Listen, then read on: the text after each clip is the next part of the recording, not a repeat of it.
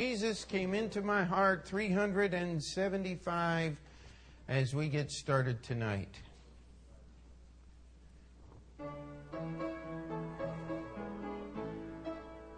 What a wonderful change in my life has been wrought since Jesus came into my heart.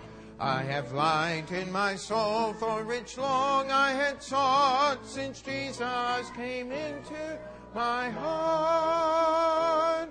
Since Jesus came into my heart, since Jesus came into my heart, floods of joy on my soul like the sea billows roll.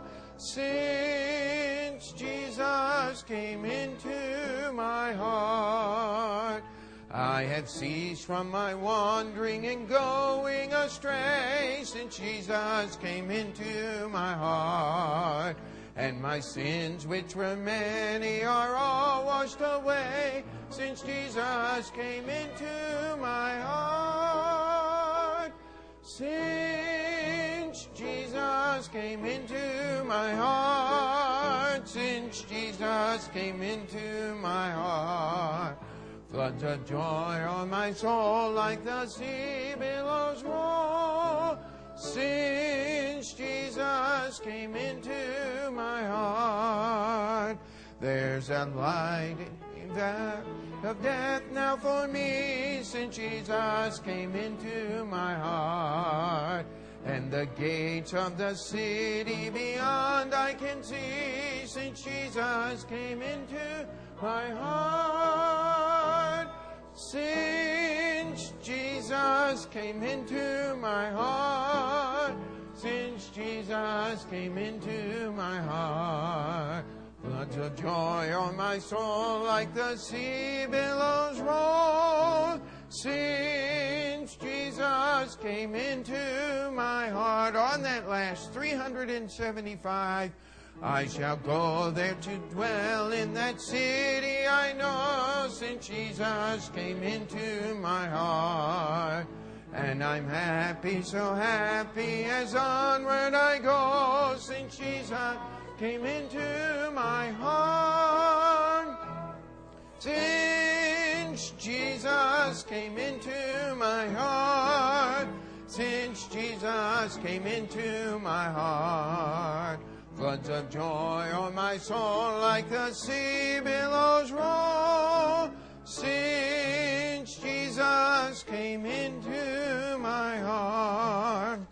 And let's turn over to 418. Brother Franz started teaching us this song. Those of you that don't know it, Faith is the Victory, 418.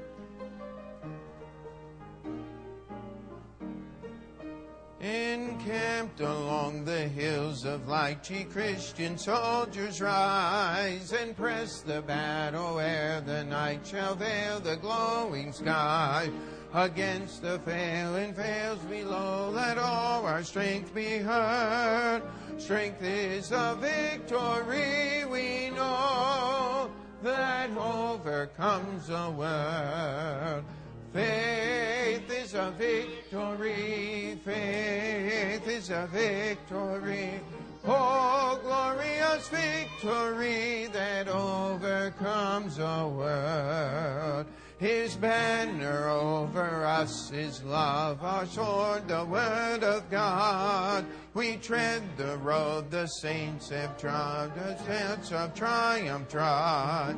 By faith they like a whirlwind's breath swept on o'er every field. The faith by which they conquer death is still our shining shield. Faith is a victory.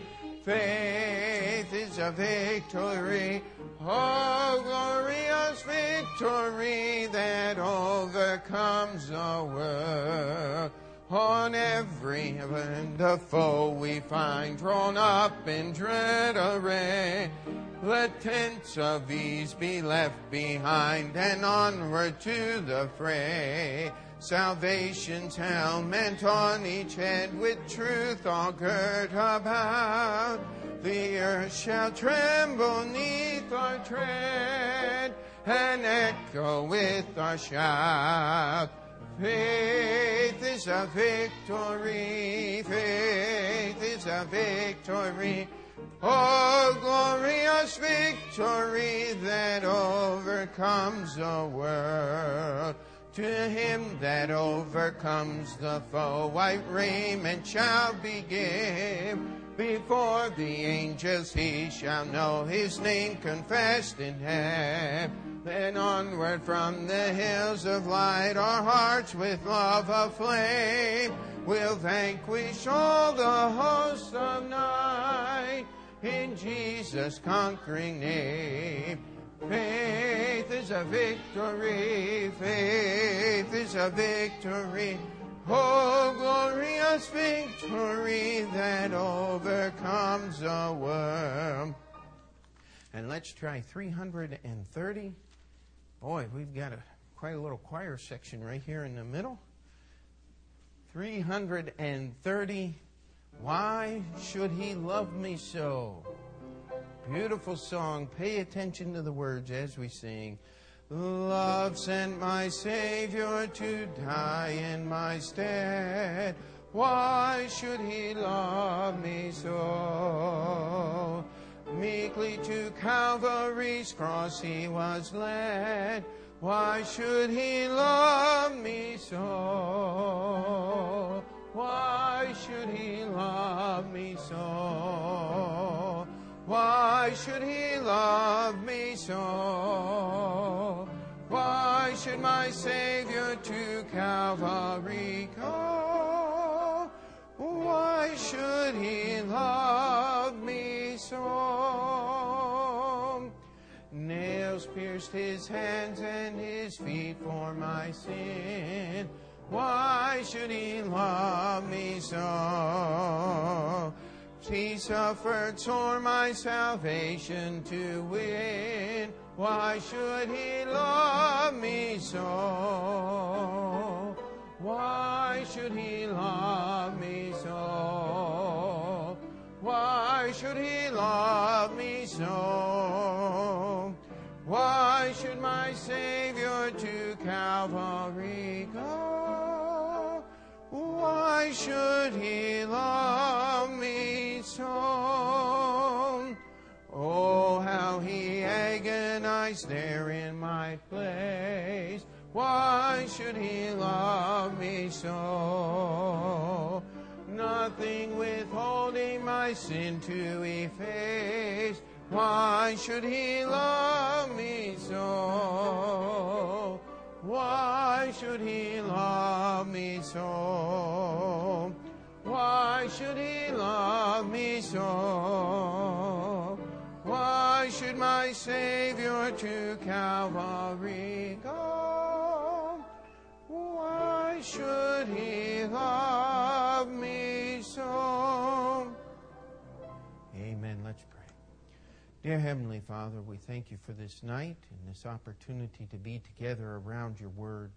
We ask you to bless each part of the service, that you may be honored and glorified in it. Lord, we ask you to do your work in our hearts and lives. In Jesus' name we pray. Amen. You may be seated and take just a few minutes. Uh, I uh, forgot to put this in the bulletin Sunday, but uh, um, our first street fair is this coming Sunday, and uh, we'll get all that information to you Sunday morning. Uh, Brother Ted is going to uh, watch the booth during our Sunday school time, and then the Shaws, their service uh, will finish just about the time that uh, our morning worship begins, and they're going to go and watch the booth then, and then we'll need some um, uh, extra help on Sunday afternoon if you'd like to pass out tracts and and just walk through the street fair. And believe it or not, we've been uh, working at such a pace, I can't even remember where the street fair is. I think it's on Steinway Street, but I'm not sure. Uh, so uh, as soon as we get that, uh, we'll have it all for you Sunday, and it shouldn't be. Uh, it, it is definitely local right here in Astoria somewhere, and so we'll work all that out. Keep us in prayer. The ceiling guys are coming down early tomorrow morning again, and hopefully the second half of the ceiling in the basement will be put up before Sunday. And uh, in order for that to happen, there's quite a few uh, little things that need to be accomplished, and uh, we just ask that you keep that in prayer, uh, that we wouldn't get uh, tied up uh, doing little the little tiny jobs that take so much time and not get the big job finished, if you know what I mean. So just pray about that if you would. And uh, because of the street fair on Sunday, we won't have our regular uh, visitation on Saturday. Uh, we'll give you the day off Saturday, so uh, make some plans with your family or whatever and relax there Saturday afternoon. And uh, men, if you got any extra time, uh, show up, we'll put you to work, all right? And give you a nice break. It's like my grandfather used to do. He said, uh, he said, it's Sunday afternoon. My grandfather was not saved until uh, uh, just a week before he died. But uh, he said, it's, I need to relax. He said, I've been in the coal mines all week. And he said, I'm going to get a hoe and I'm going to go out and weed a couple acres of corn and relax. And uh, so uh, we'll see how that works. We'll put up a few hundred ceiling tile, hopefully uh, uh, Saturday afternoon, and, and get that put together down there. And uh, Sunday, of course, is the anniversary service uh, for the Iglesia Baptista International, however you say that properly in Spanish. that's fairly close. this will be, what is it? nine years for them. 1997 to 2006. That does work out to be nine, doesn't it? Okay. And uh, so uh, uh, pray with them that they'll have uh, a good Sunday. And also, uh, we'll be having a special treat. Uh, Bob Mack and Becky and and Bobby and Marilyn and Morgan Lee and little Lucian. they'll all be with us, the whole family. And Brother Bob's going to be preaching for us uh, Sunday morning. This is their last stop. Uh, they have finished furlough, and uh, they usually try to plan a couple of days here in New York City uh, before they head to Africa, and so they're coming in uh, tomorrow night, and they'll be with us through next Thursday afternoon or morning and just visiting with us, but uh, we wanted to take advantage of this opportunity, let Brother Mack preach Sunday morning, and so uh, just uh, we'll, we'll look forward to hearing from them, and of course he's going to do the Sunday school as well. He's going to tell us, just give us an update. Uh, things have not really been going well in Ivory Coast. And uh, in fact, when they return, they're not even going to be able to live in Ivory Coast, in the town they're ministering, because of the civil unrest. And uh, Lord willing, after he explains all this to us, we'll be able to pray just a little more intelligently for the, for the Mack family.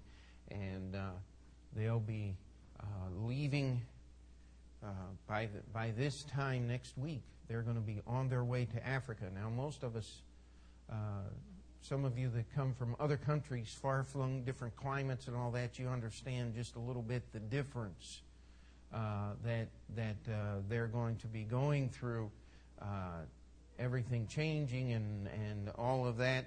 Uh, they said they only have two seasons in Ivory Coast. One's hot, the other's hotter. And uh, so you pray for them if you would and uh, we'll be looking forward to them coming in. Let's sing one more song. This may be a new song to some of you. 163.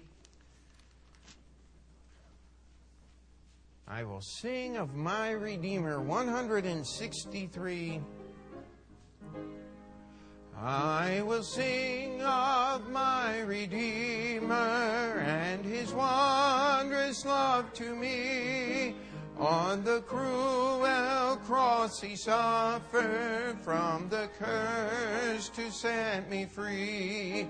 Sing, oh, sing of my Redeemer. With his blood he purchased me. On the cross he sealed my pardon, paid the debt and made me free.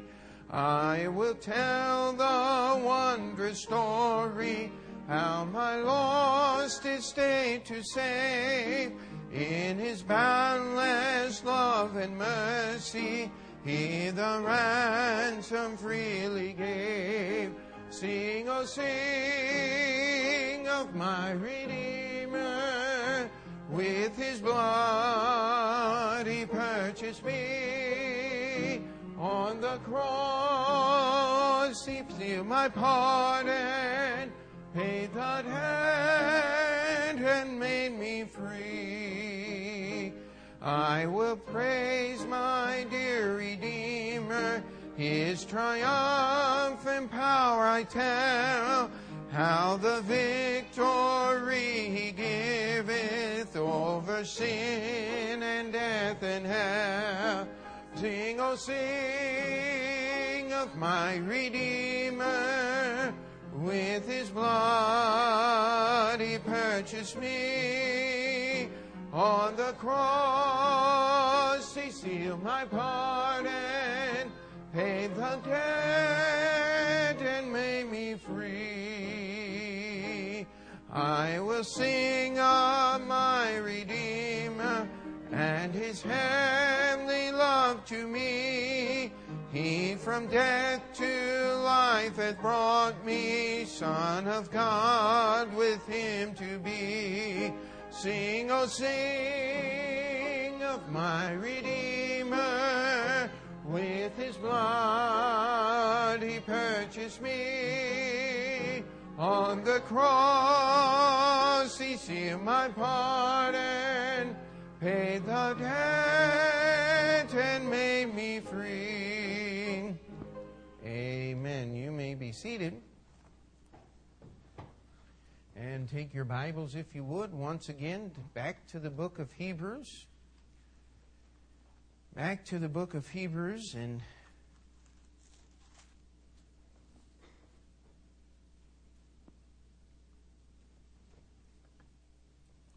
And uh, if you would, uh, just before we forget, uh, before we get into the Bible study, uh, keep Ann in prayer. She's had to uh, travel out to Pennsylvania to be with her daughter, and and uh, some things going on there. So pray for Ann if you would. And let's just start in verse one. If you need an outline, wave your hand. I think we have some extras there in the back. And um, the book of Hebrews, chapter 1, verse 1 God, who at sundry times and in diverse manners spake in time past unto the fathers by the prophets, hath in these last days spoken unto us by his Son, whom he hath appointed heir of all things, by whom also he made the worlds, who being the brightness of his glory and the express image of his person, and upholding all things by the word of his power, when he had by himself purged our sins, sat down on the right hand of the majesty on high, being made so much better than the angels, as he hath by inheritance obtained a more excellent name than they. For unto which of the angels said he at any time, Thou art my son, this day have I begotten thee? And again, I will be to him a father, and he shall be to me a son. And again, when he bringeth in the firstborn into the world, he saith, And let all the angels of God worship him. And of the angels, he saith, Who maketh his angels spirits and his ministers a flame of fire. We're going to just stop right there. And um, we have been in this passage quite a few weeks, six weeks. This is our sixth time to look at the book of Hebrews. And uh, we are uh, have worked through uh, almost uh, the most of the first four verses and, and most of verse five. Um, again, what we've done is we've we've been introduced to the fact that God has given His revelation to us as human beings. We do not have the ability, we do not have uh, the perception, we do not have the understanding to know about God on our own if God does not reveal Himself to us. We have really no way of finding anything out about God other than the fact He exists. And uh, the question I like to ask when anybody brings all of that stuff up about how we understand God and perceive God and all of this is just, what do you know about God that you have not learned by reading in the pages of this book called the Bible? Now we read in, in Romans chapter 1, and in the first chapter, it tells us that the whole world is without excuse because the invisible things of God can be seen in the creation. I was having a discussion uh, with Nathaniel over here about evolution and uh, talking about all the things that are in there. The whole creation screams design. Everything we look at, it just demands that there be a designer. Yet we would not know anything about him, about his nature, about who he is, what God does, except the fact that he has revealed himself to us. The greatest revelation is the person of Jesus Christ. And God is, is, is really, um, the author of the book of Hebrews is, is, as we started last week, comparing all of these things, and, and you'll find every false religion in these comparisons. The first comparison, we got started on it as it compares Jesus to the angels.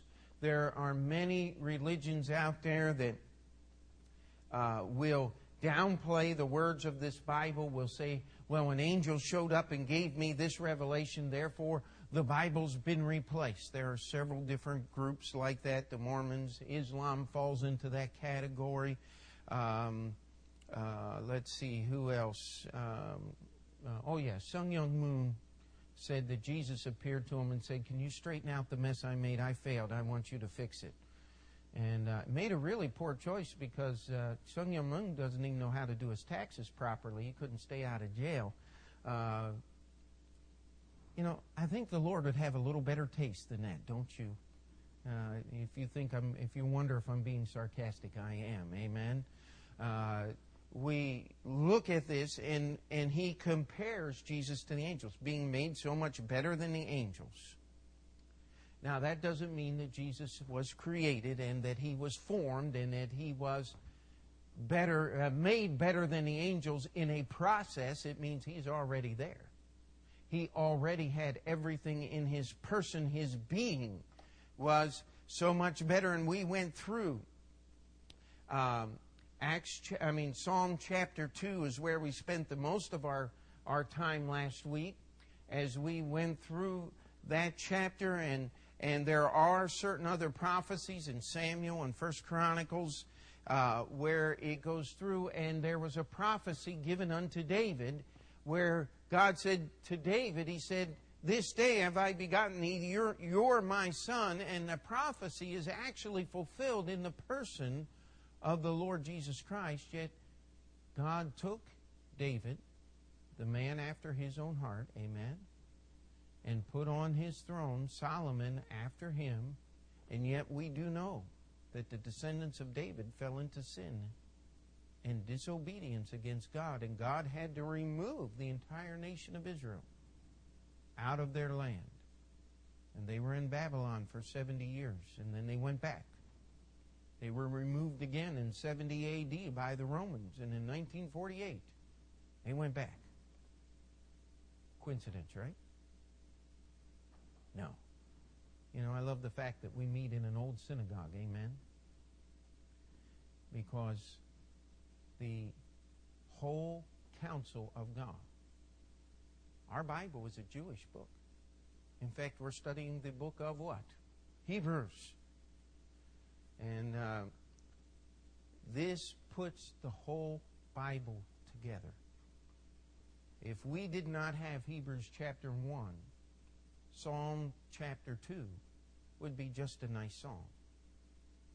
But now that we have Hebrews chapter 1, we understand that Jesus Christ is the theme of that psalm, and everything that is about that psalm is about the Lord Jesus Christ. And uh, in verse 6, it says, And again, when he bringeth in the first begotten into the world, he saith, Let all the angels of God worship him. What is the writer of Hebrews talking about here? Let's turn to Luke chapter 2. Amen. Luke chapter 2.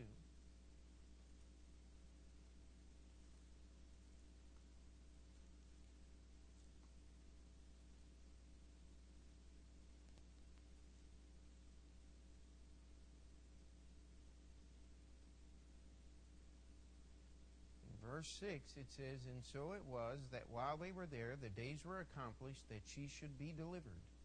And she brought forth her firstborn son, and wrapped him in swaddling clothes, and laid him in a manger, because there was no room for them in the inn. And there were in the same country shepherds abiding in the field, keeping watch over their flock by night. And lo, the angel of the Lord came upon them, and the glory of the Lord shone round about them, and they were sore afraid. And the angel said unto them, Fear not, for behold, I bring you good tidings of great joy, which shall be to all people. For unto you is born this day in the city of David a Savior, which is Christ the Lord. And this shall be a sign unto you, ye shall find the babe wrapped in swaddling clothes, lying in a manger. And suddenly there was with the angel a multitude of the heavenly host, praising God and saying, Glory to God in the highest, and on earth peace, goodwill to men. Right here we have what was going on in Hebrews chapter 1 when he bringeth his first begotten into the world. It says that he had all the angels worship him. Now, that word worship is really important. You will find the word worship used incredibly sparingly in your Bible. In fact, the only time that it is ever used in a positive sense is when it is connected to the person of God Himself. You look through the book of Revelation, and there's uh, at least twice there where John is just so overwhelmed with what Jesus is revealing to him and what he is seeing that he falls down to worship the angel that is standing in front of him and explaining these things, and that angel has to rebuke him twice. See, thou do it not. He said, I'm, I am not to be worshiped, only God. And yet, right here, it says, in comparing Jesus with the angels, it says, When he bringeth in the first begotten into the world. Now, the wording there is interesting because Jesus did not begin in Bethlehem's manger. Amen? Because if he did, he isn't God. Because God does not begin and God does not end. He took upon him human flesh. That's why it says, when he brought in the first begotten. And, and we'll get that phrase in just a little bit. He, he says, and let all the angels of God worship him. If that doesn't tell you who Jesus Christ is, uh, then you're not listening. Amen. I, I mean, you just don't you, you just don't want to hear what the Bible says. It is just so absolutely clear. There is no comparison between Jesus and the angels. He cannot be overridden by new revelation that comes in because he is the object of our worship. And so, as we look at this, in verse 7, it says, And of the angels, he saith, who maketh his angels spirits. I'm sorry, here. Who maketh his angels spirits and his ministers a flame of fire. And uh, we have several uh, different places uh, how many of you remember the story of Balaam? That was the dumb prophet that had the smart donkey, right? And uh, God sent an angel to stand in the way because Balaam's heart was against God. His mouth said everything right, but you read the book of Jude and it'll tell you what was going on in Balaam's heart. Balaam was seeking after the, the merchandise and the property and the gain of this world. And God put an angel in the way. But Balaam couldn't see the angel because the angel was spirit. Only after God opened his eyes that he could see beyond what we as human beings normally see and perceive. Then Balaam got scared. And he said, I'll go home. And uh, you better be careful because God let Balaam go because Balaam had already judged himself and rebelled against God. You know, sometimes God will just let you go. And let me tell you something be glad. Just be really glad you can't see everything that's going on around us. Amen? I've heard a lot of people sing songs uh, and talk about, I saw an angel standing there and and all of this different thing. But you look through your Bible every time somebody sees an angel, there's one word that's always attached to it. It's called fear. Uh, and sometimes I wonder, this is just totally free. But uh, some of these people tripping out on psychedelic drugs, sometimes I don't wonder if they just don't uh, alter their perception just a little bit and able to see into some of these things that God never designed human beings to see into. And one of the reasons why they have so many problems and talk about all these horrible things sometimes.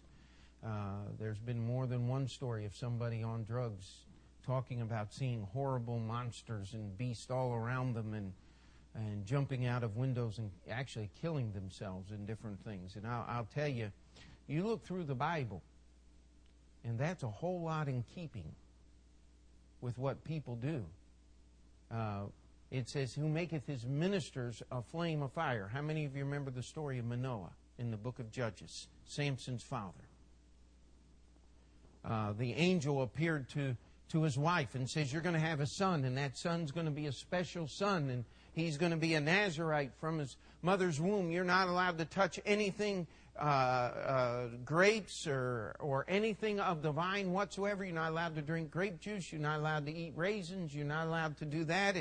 And neither will your son be able to do that. You're going to order his life according to uh, this thing we understand as the Nazarite vow from the Bible from the moment he was born.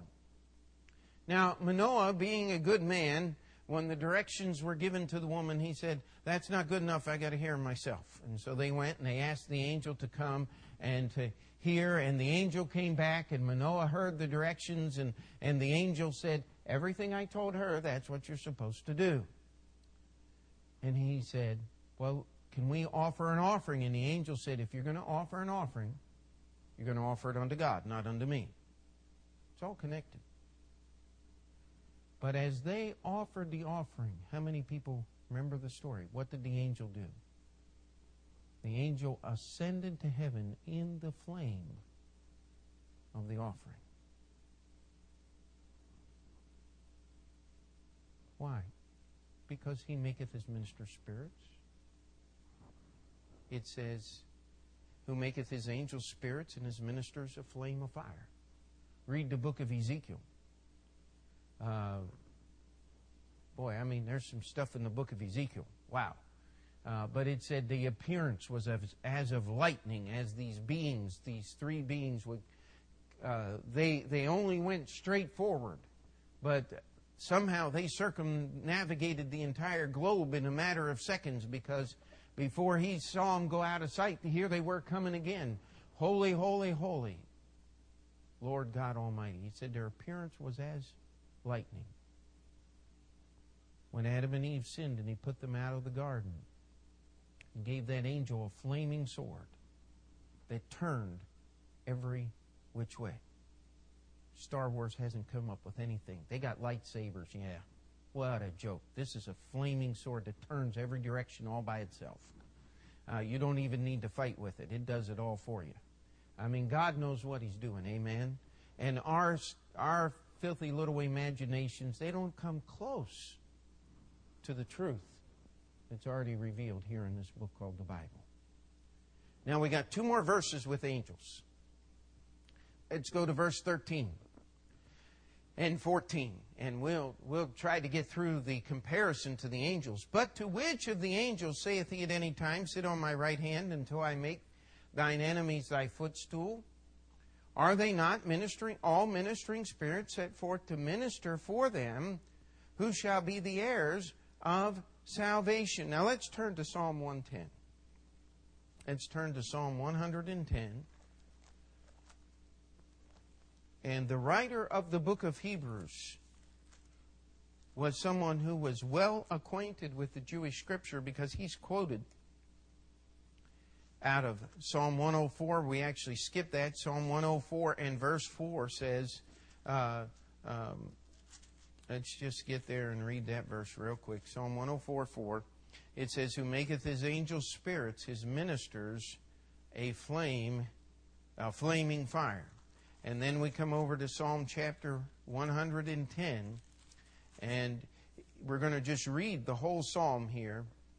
Uh, you'll notice in the title up there it says, A Psalm of David.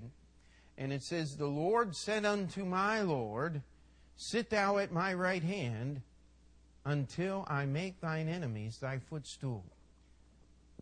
Now, does anybody else remember who else quoted this verse in the Bible other than the writer of the book of Hebrews? Okay, we got one. Anybody else?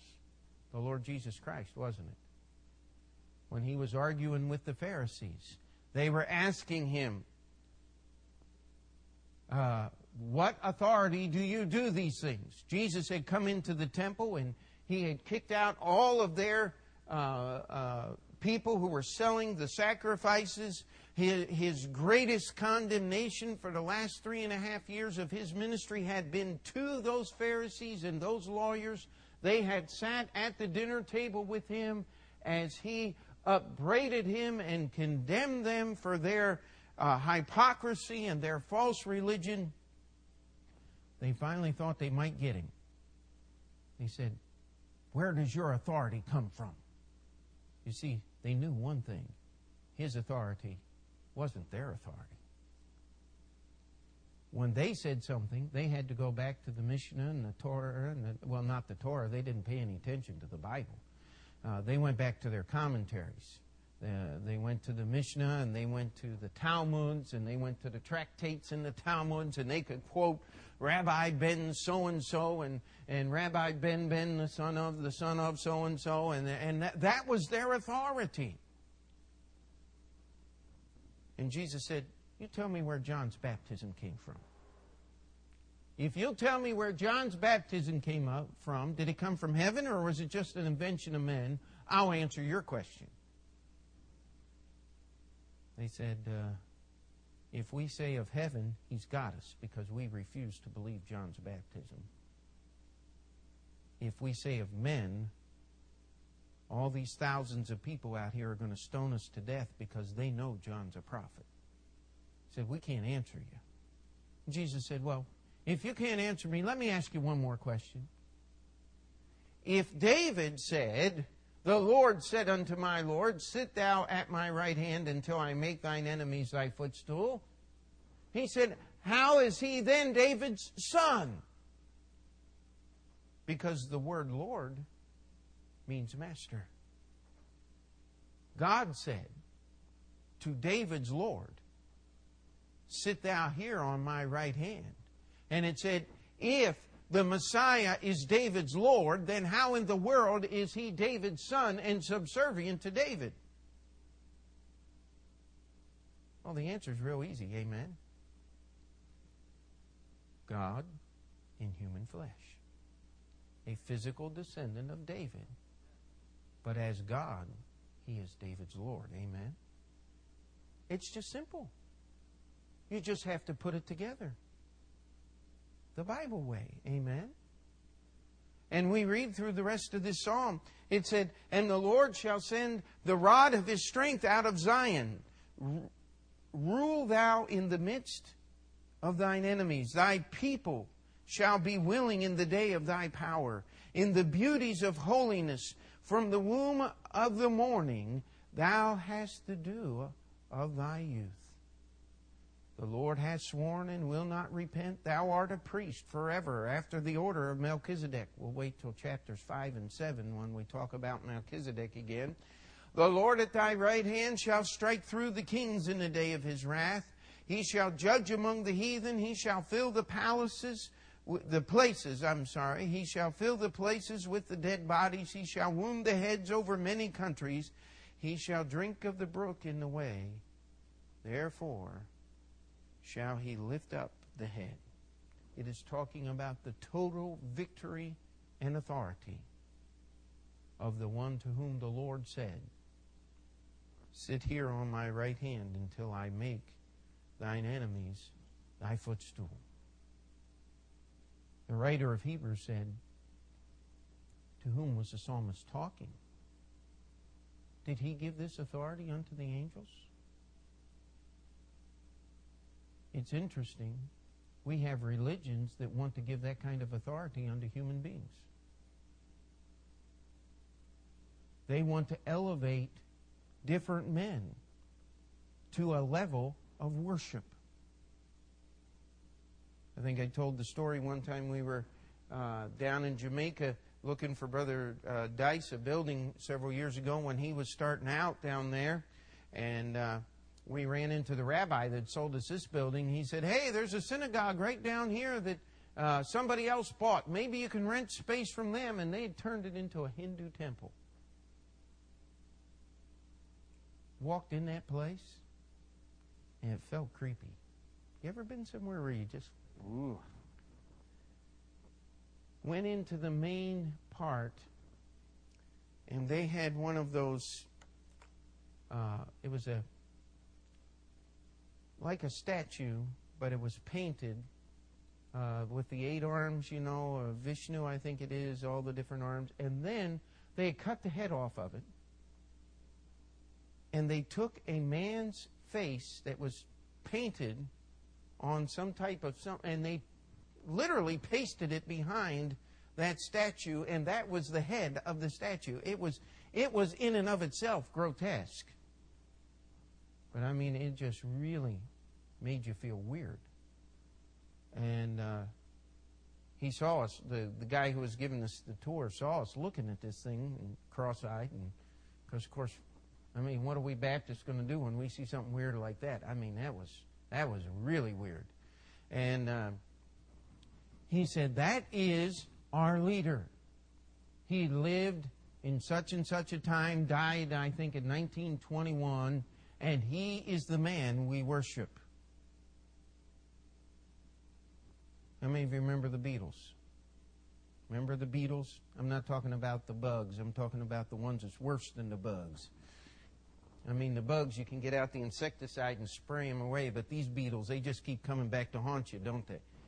Uh, they sang a song.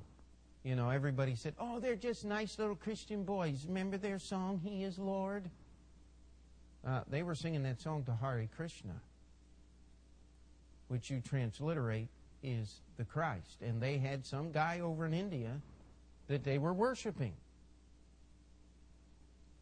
There are many religions that worship angels, little gods, big gods, human beings that have been elevated to some type of deity.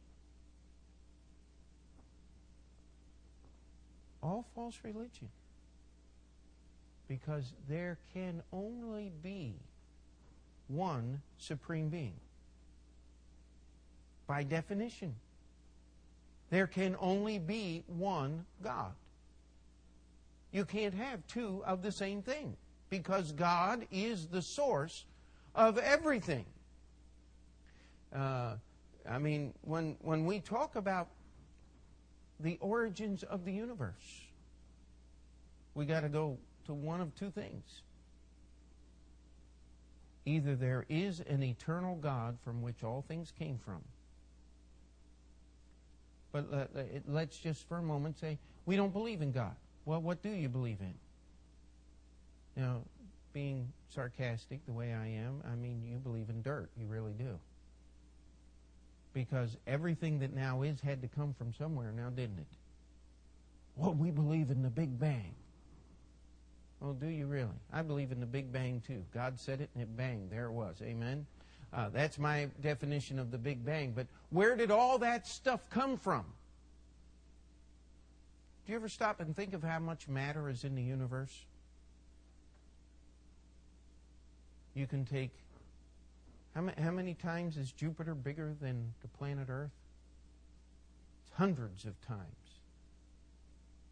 I mean, I, I remember seeing a picture in, in grade school, and, and it had Jupiter as a gumball machine and Earth as little uh, little Earths all inside of it. And it looked just like a gumball machine. There's enough room for a lot of Earths to stuff inside of Jupiter uh, because it is multiplied times the size of Earth.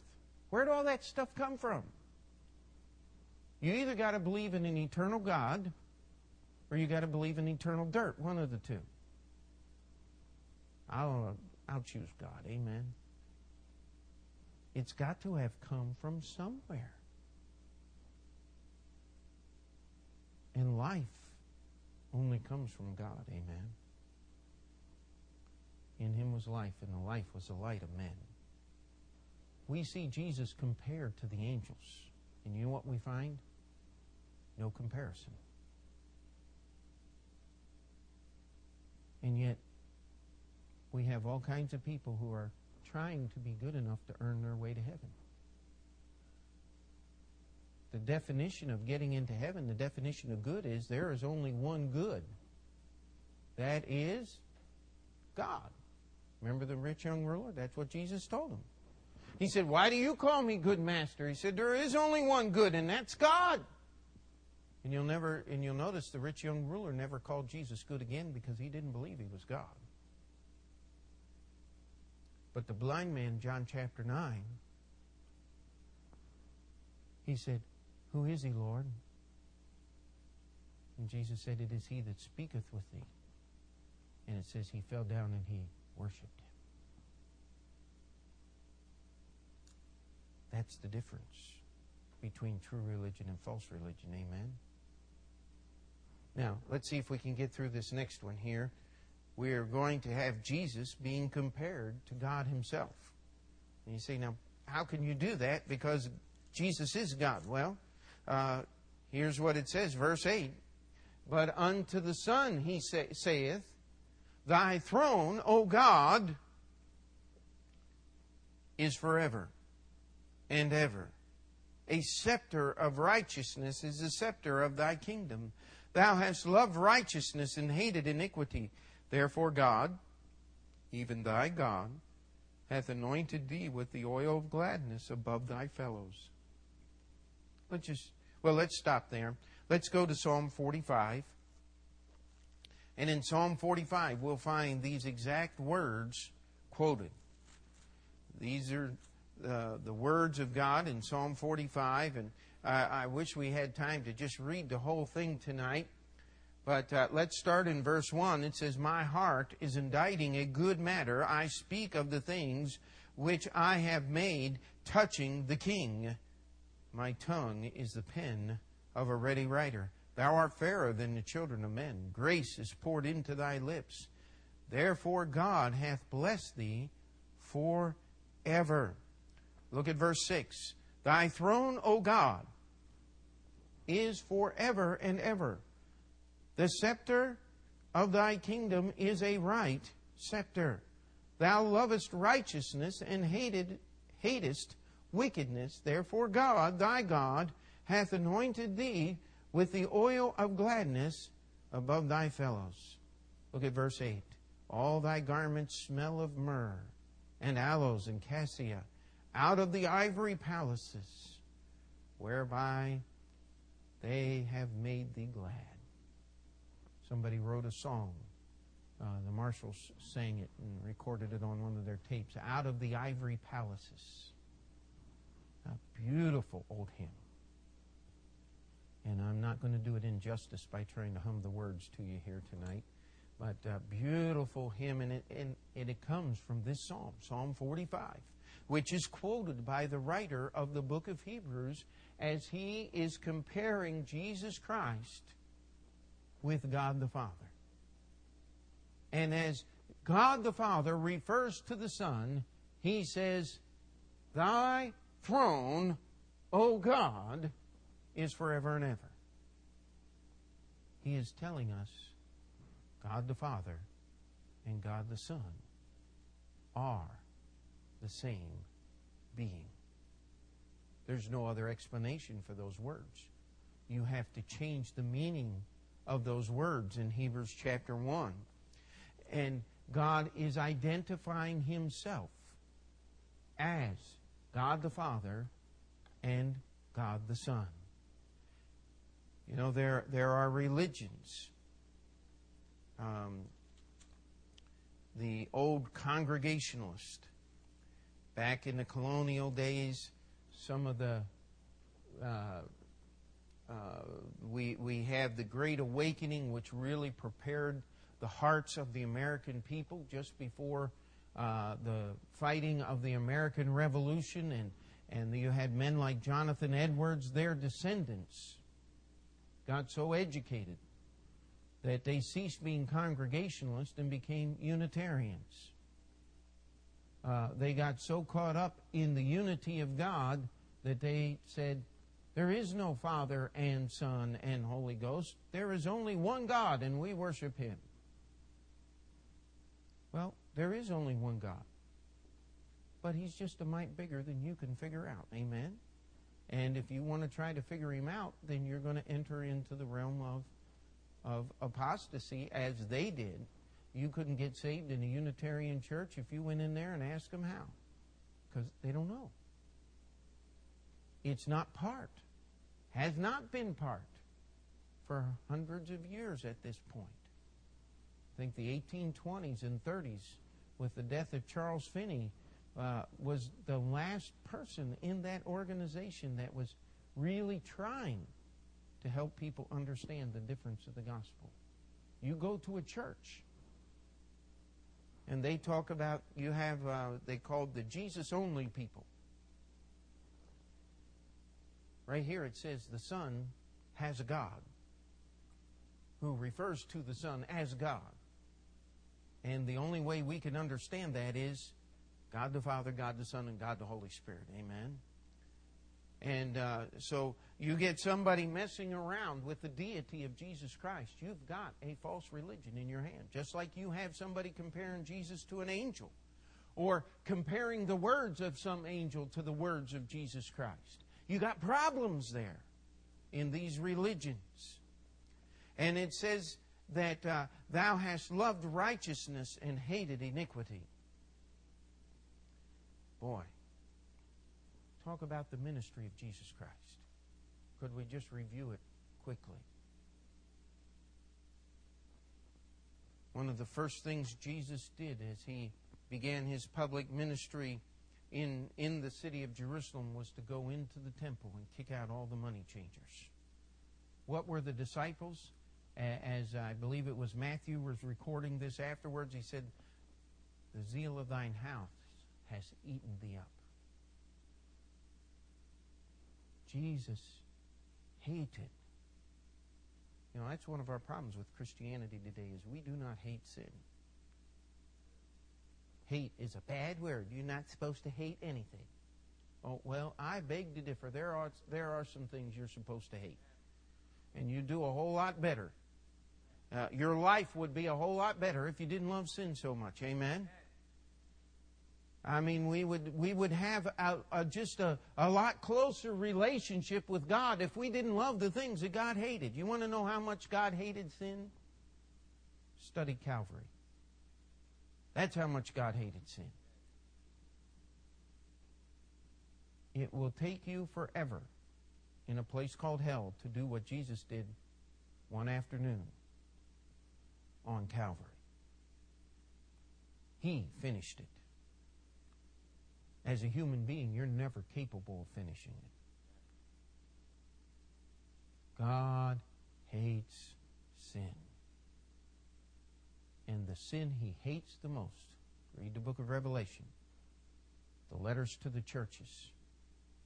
He's talking about those that brought false religion right into Jesus' church. He said, You suffer that woman Jezebel to teach in the church and seduce my servants. He said, And to the rest that have not known the depths of Satan. You know where the devil does his best work?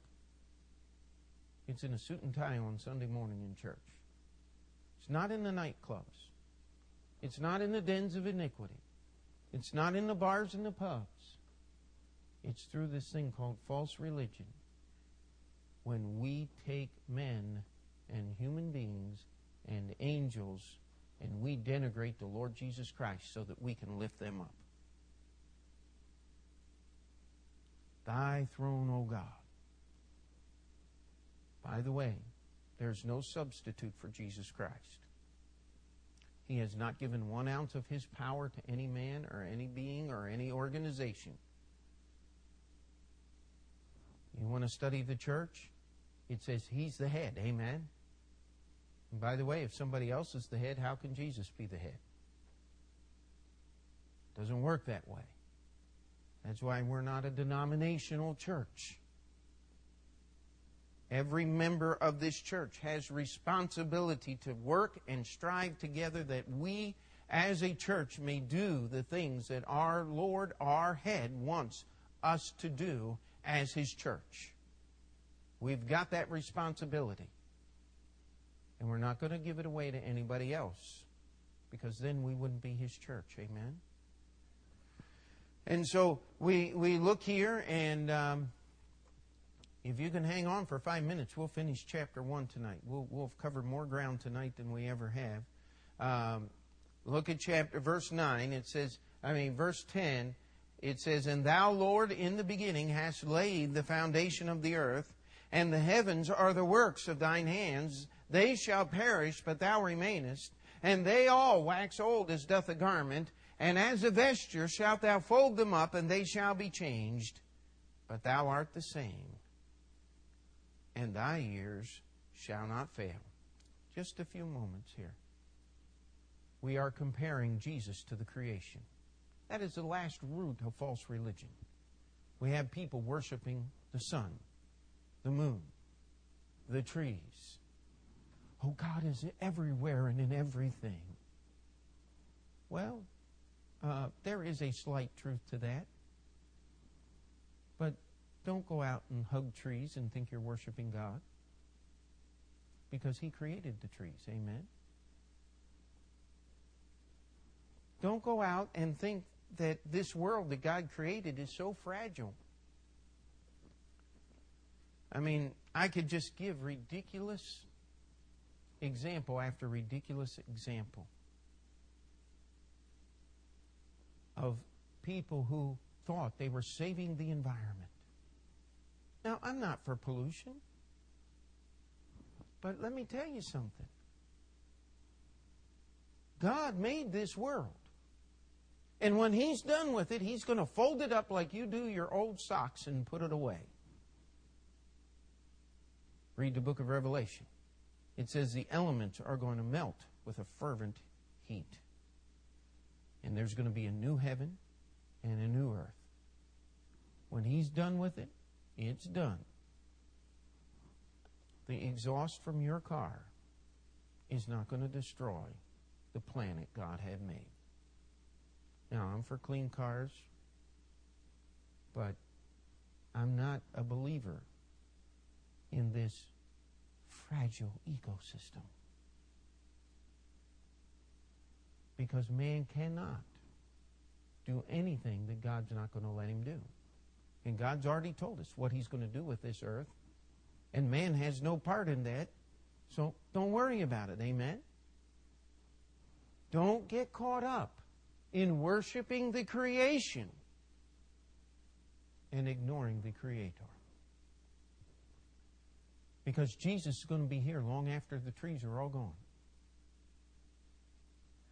Jesus is still going to be here long after the mountains have been thrown away. When God folds this whole universe up. I mean, could you just get the picture here? It says, it says, uh, uh, they shall wax old as doth a garment. Guys, have you ever thrown away an old suit? I don't know about you, but I got a, I don't throw away suits very often. When they get old, I mean, uh, somebody said you ought to give those things to the Goodwill. Uh, when I'm done with it, the Goodwill doesn't want it. Uh, it it's too far gone. Uh, I'll tell you the worst thing though is shoes. Guys, you ever have a pair of shoes? I mean, ladies, you get dozens and dozens of pairs of shoes, and you never wear any of them out. You just get tired of them stuff them in the closet until they come back into style. Uh, guys, we get one pair of shoes we like and we wear them and we wear them and we take them and we get them resoled. I had one pair of shoes I had resoled 11 times. And finally, the top wore out. There's nothing left to sew a new sole to. I kept them in the closet for years. Finally, I had to throw them away. You know, you got just imagine God. He's looking at this universe. It's getting old. Time's not yet. Finally, after the Battle of Armageddon and all of those things, after the thousand year reign of Jesus Christ, after the earth has experienced the greatness of the glory of God, God's going to say, It's worn out. Let's get a new one. Fold it up, put it in the box it came in, tie it up, and set it on the curb. I wonder if the garbage man's going to take that away, huh? But that's the picture that is here. You want to understand the greatness of God. I don't know if anybody remembers we sent a um, one of those little space things to Titan, a planet, a, a moon that orbits around Saturn, and we landed a probe on the surface of Titan, which sent us back information. Uh, you know what we found out about that? It's cold out there. The water that runs on the surface of that moon is not water, it's methane. Liquid methane at 285 degrees below zero, methane runs like water. I don't remember the exact time, but I believe it was somewhere around 17 years. We launched that little probe, and it just plodded through space until it got into firing position and landed on that planet, on that moon orbiting around Saturn. That's a pretty incredible accomplishment, isn't it? But when God's done, He's going to take Pluto, fold it over Jupiter, take the sun, fold it the other way, put the Milky Way, and just fold the whole thing up into a little box, and it's going to be gone. The elements are going to melt with a fervent heat, the Bible tells us. It says, They shall be changed but thou art the same. Thy years shall not fail.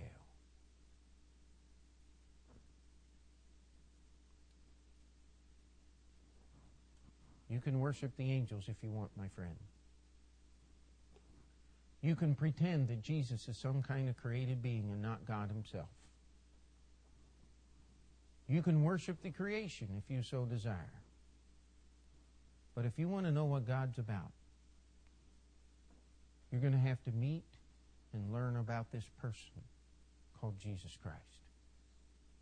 Because he is God. And he is the greatest revelation that God has given to man. And yet there are those that will reject him. Let's not be among that number. Amen? Let's pray. Dear Heavenly Father, we thank you for your word. We thank you for the wonder that is here. Lord, we ask that you would open our eyes to see the trademarks of false religion.